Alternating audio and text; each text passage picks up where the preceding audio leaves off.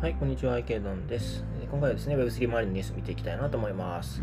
はい、ではまずニュースの前に、えっと、ヒートマップ全体化の確認ですね。はい、そうですね、もう、まあ、連日真っ赤かという感じですかね。はい。えっと、BTC マイナス6.32%、イーサリアムマイナス11.26%、ソラーナマイナス23.29%、BNB マイナス15%ということで、はい、えー、なかなかひどい状態が続いております。そうですね。まあ、やっぱりテラのところが治らないとちょっとどうにもならないんだろうなっていうところはありますね。一応ちょっと UST の状況も、えー確認しておきましょう。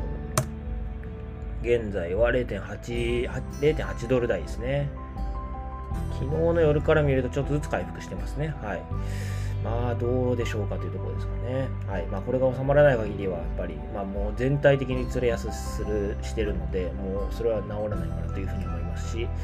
まあもうここまで来てしまったら、やっぱりもうなんていうか、一種のなんていうか冬の時代かなと思いますので、まあ、あこう結構きっちりとリサーチをして、あのいいと思ったプロダクトだけに投資をするみたいな感じかなというふうに思います、基本的に。それでもやっぱり、その、いいと思っても、やっぱり短期的には、短中期的には、もうずっと含み損を抱えるっていうぐらいの覚悟で、まあ、じゃないと投資できないかなというふうに思いますね。もう今はやっぱり、もうあの投資家であれば良さそうなものをひたすらリサーチしていく開発者であればもうあのいいものをしっかり作る、まあ、そういうタイミングに入ってしまったんじゃないかなとのが個人的な感覚です。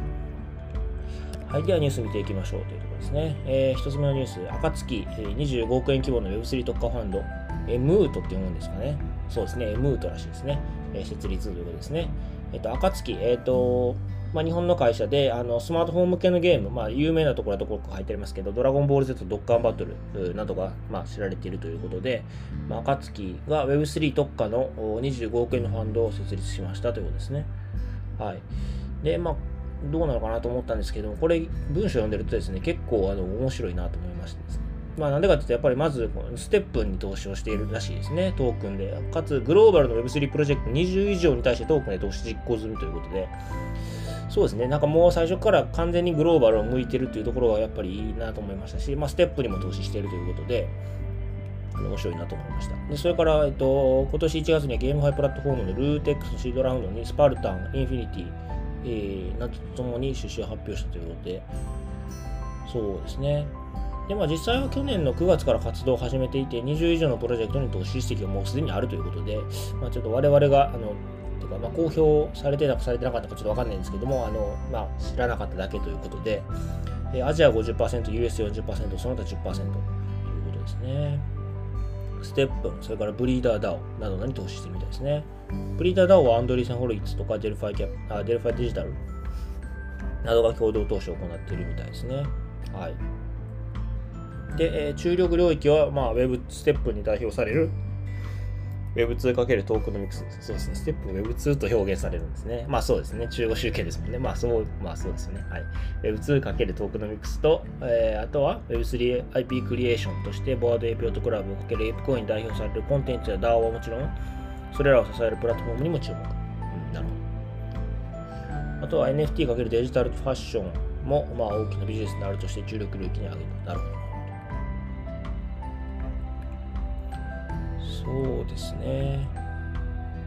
2000しかもこのエムートの会社の本体、箱はシンガポールにあるみたいですね。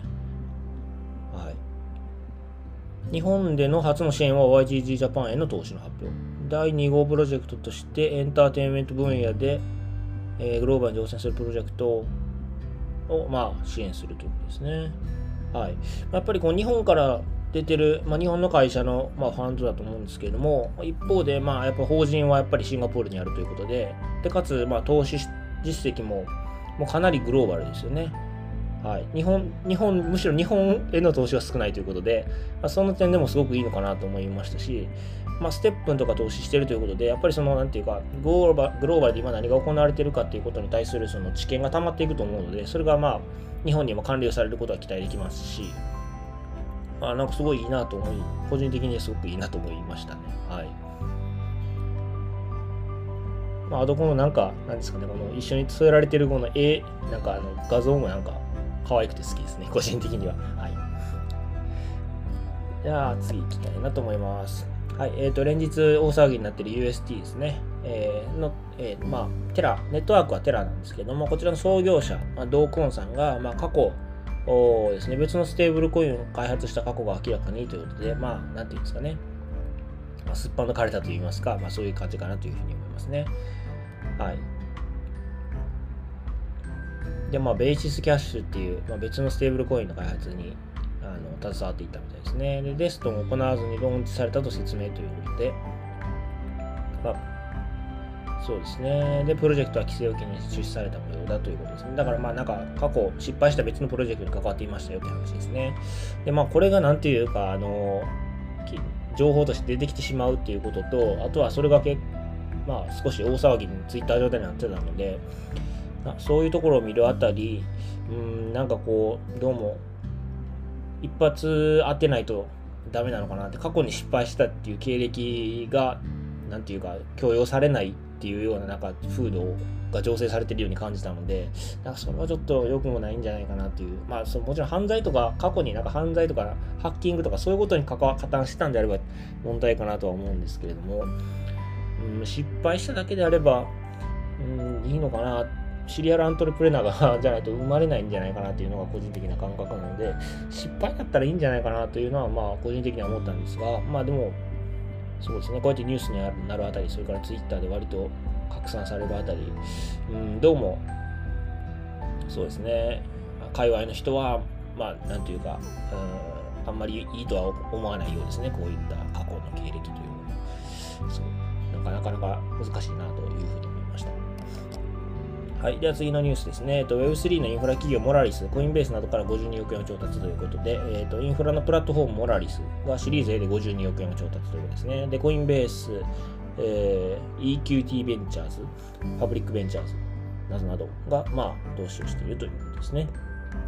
えっとまあ、このモラリスっていうのは何かっていうところなんですけども、まあ、仮想通貨の YouTuber の方、お二人が昨年スウェーデンで設立したスタートアップで、えっと開発者が DApps やゲーム、NFT を開発するクロスチェーンなどのインフラを提供しているということですね。でまあ、今回の資金は製品開発や UX の向上に充てるということですね。なんか最近インフラ系の調達は結構目立つような気がしますね。なんかあの NFT プロジェクトの背後で例えばそのコミュニティ、まあ、DAO みたいなコミュニティを作ったり、まあ、コインのトークンの発行を支援したりっていうプロあのインフラだったりとか、まあ、今回のように、まあ、DAPS やゲームの、まあ、背後のインフラを提供したりということで、なんかコンテンツ系が一巡したところで、なんか今はこうなんかインフラにこう資金が回ってるターンなのかなっていうのもちょっと思ったりはしました。はい。では次のニュースですね。えっ、と、フローの、まあ、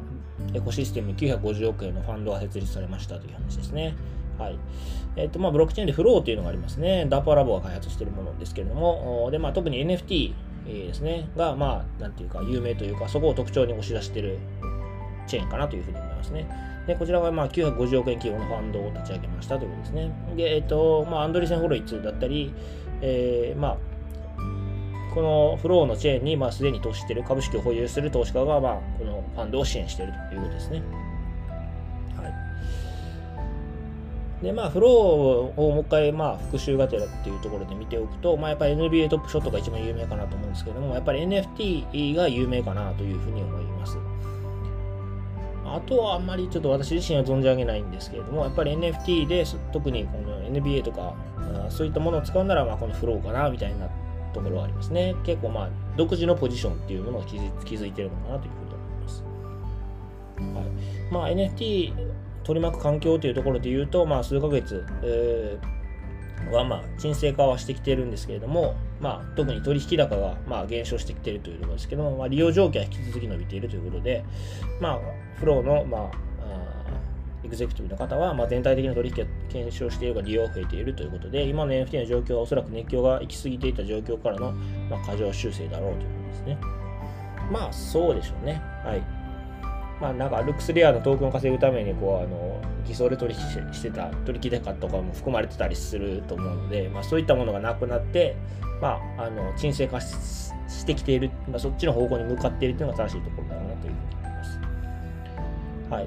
まあ、やっぱりこのフローの場合はやっぱりこの NFT のチェーンってこう結構こうなんていうか差別化されているというかそういうふうにこう打ち出されているように見えるのでであればやっぱりこのチェーンの上に乗っかってくるアプリケーションの質、まあ、今だと NBA トップショットがありますけれどもそこの質でどれだけ人を引きつけられるかっていうところかなと思いますので今後どんなアプリケーションが乗ってくるのかっていうのに注目したいなというふうに思います。はい。では、あの、今回はこちらで終わりたいなと思います。よろしければチャンネル登録、フォロー、それから高評価の方お願いいたします。はい。では、お疲れ様です。